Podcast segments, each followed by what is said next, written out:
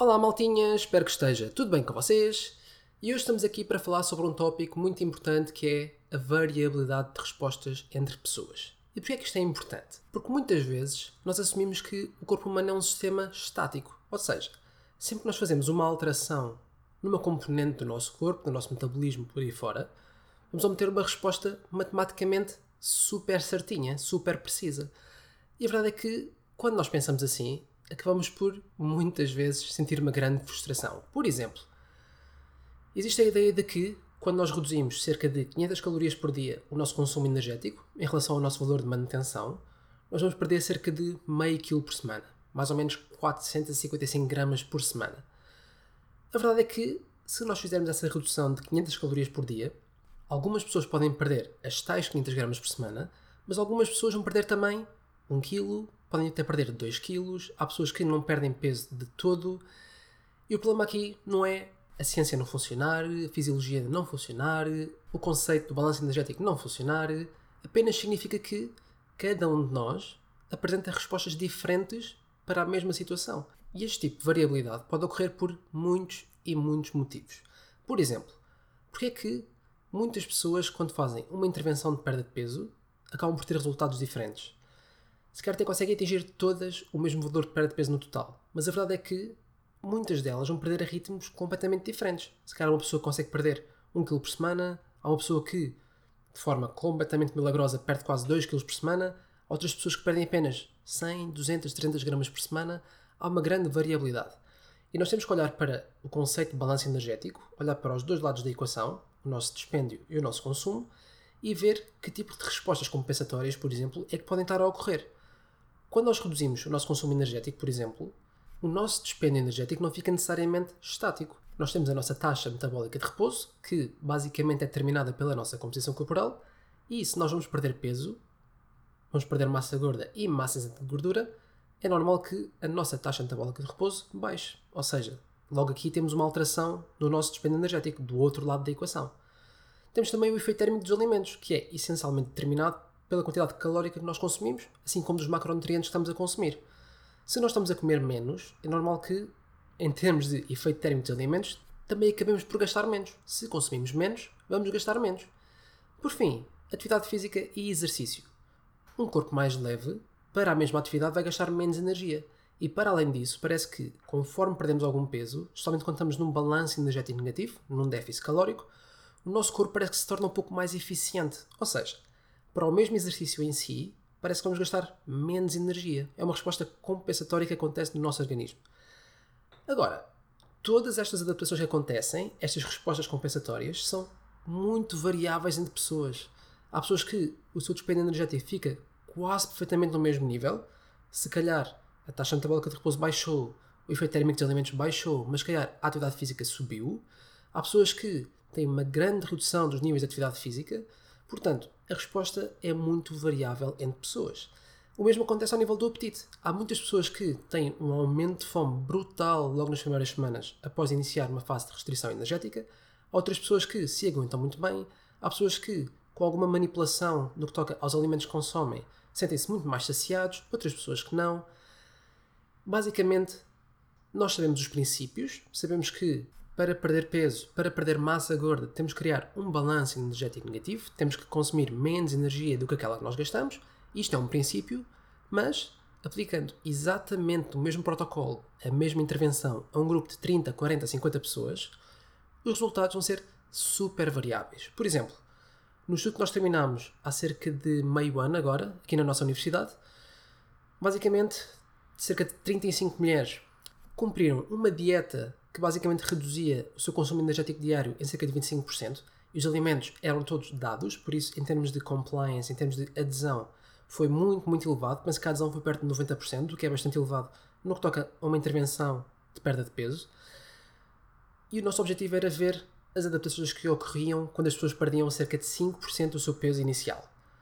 A verdade é que, para chegar a estes 5%, houve uma enorme variabilidade no que toca ao ritmo de perda de peso. E basicamente, para vos dar apenas uma ideia, o intervalo de tempo que as pessoas demoraram para perder estes 5% variou entre 35 dias e 99 dias. Quase 3 vezes mais a pessoa que demorou mais tempo em comparação com a pessoa que foi mais rápida. que é que explica isto? Há vários fatores que podem explicar. Pode ter sido o nível de adesão, que foi muito mais alto na pessoa que perdeu mais rápido.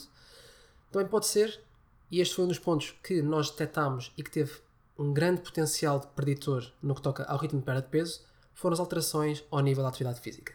As alterações no que toca à taxa metabólica de repouso não estavam de todo relacionadas com o ritmo de perda de peso, o que é muito interessante, porque mostra que, neste caso, adaptações metabólicas mais fisiológicas não pareceram ser determinantes, mas alterações comportamentais, neste caso minutos de atividade física por dia, especialmente no que toca em períodos em sedentarismo ou períodos de atividade física de intensidade moderada e vigorosa, uma grande relação entre alterações neste nível de atividade física com o ritmo de perda de peso. Ou seja, aquelas pessoas que apresentaram uma maior redução dos níveis de atividade física de intensidade moderada e vigorosa foram aquelas que demoraram mais tempo a perder estes 5%.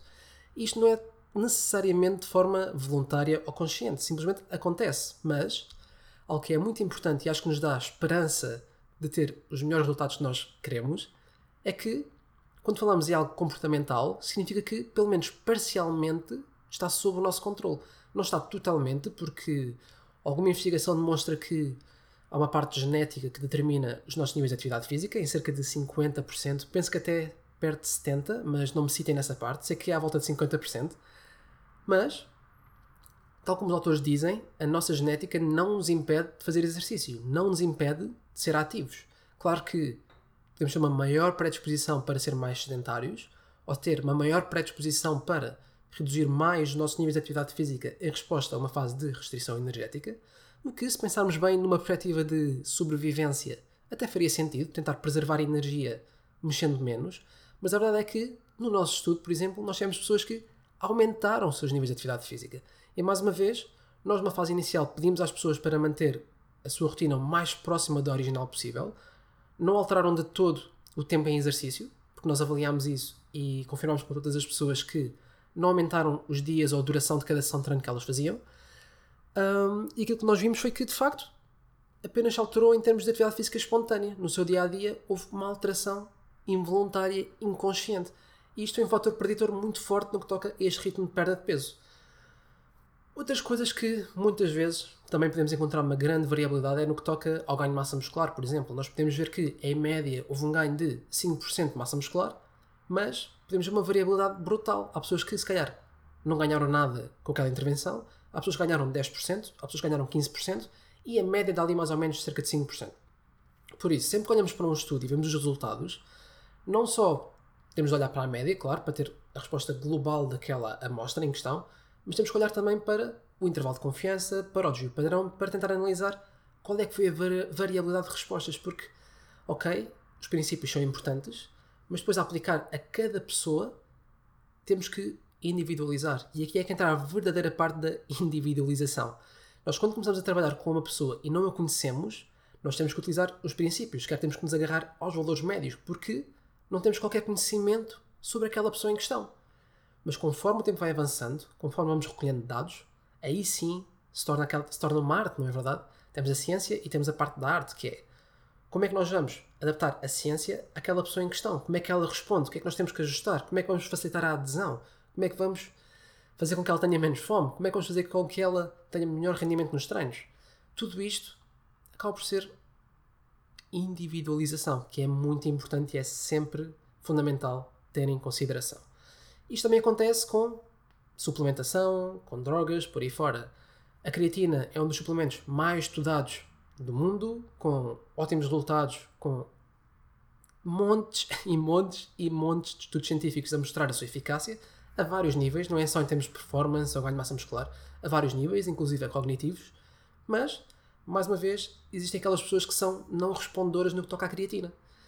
Portanto, não significa que a creatina não funcione. A creatina funciona para aqueles que respondem. Aqueles que são não respondedores, por qualquer motivo, a creatina sequer não funciona. Por isso, vamos imaginar que íamos avaliar o impacto, a influência da creatina num determinado fator, como ganho de força, hipertrofia, e a nossa amostra era composta simplesmente por pessoas não respondedoras. Epá, era um grande azar, porque aquilo que íamos concluir era que a creatina não funciona. E nós temos agora centenas, temos milhares de evidências a mostrar que sim. Portanto, maltinha, é sempre importante olhar para as médias para obter respostas globais, o que é que acontece, e buscar os princípios, mas depois temos que olhar para o indivíduo que está à nossa frente, ou ver como é que nós somos, como é que nós respondemos e individualizar a resposta. Portanto, maldinha, espero que tenha sido útil para vocês. Dúvidas que tenham, sugestões para próximos podcasts, é só enviarem mensagem, como sempre, e vejo-vos no próximo episódio.